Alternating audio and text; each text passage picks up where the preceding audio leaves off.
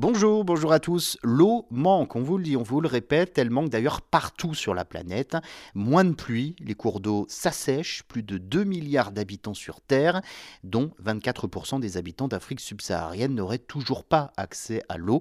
Presque la moitié de tous euh, les pays 87 sur 180, devraient connaître des pénuries d'eau d'ici 2050. Alors, des pays mettent en place des techniques pour récupérer l'eau, des solutions euh, parfois controversées, c'est vrai, pour tenter de pallier ce problème.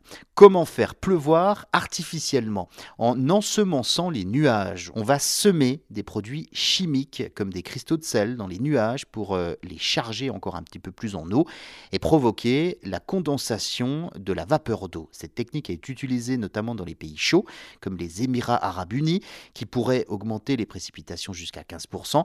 Cependant, hein, il n'existe actuellement aucune preuve scientifique que ce procédé fonctionne. Impossible de déterminer si les pluies euh, provoquées sont entièrement dues à ce système, mais ces produits sont extrêmement polluants.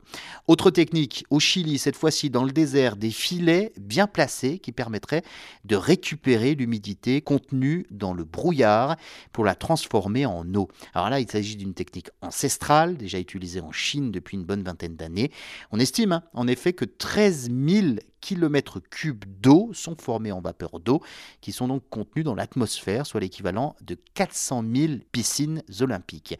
Alors que la demande mondiale en eau douce est estimée donc aujourd'hui à environ 4600 km3. Autre méthode, le remorquage d'icebergs, notamment au Groenland. Ces blocs de glace pourraient en effet être acheminés par voie maritime depuis l'Antarctique, où ils sont plus nombreux vers des pays où le besoin d'eau est criant.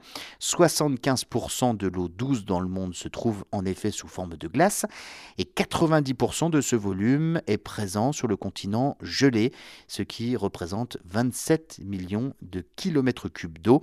Alors le remorquage d'iceberg est une méthode très controversée, vous l'imaginez, déjà techniquement, puisque là il s'agit d'un défi industriel, et puis écologiquement, là, c'est une catastrophe de faire fondre de l'eau douce dans des eaux salées.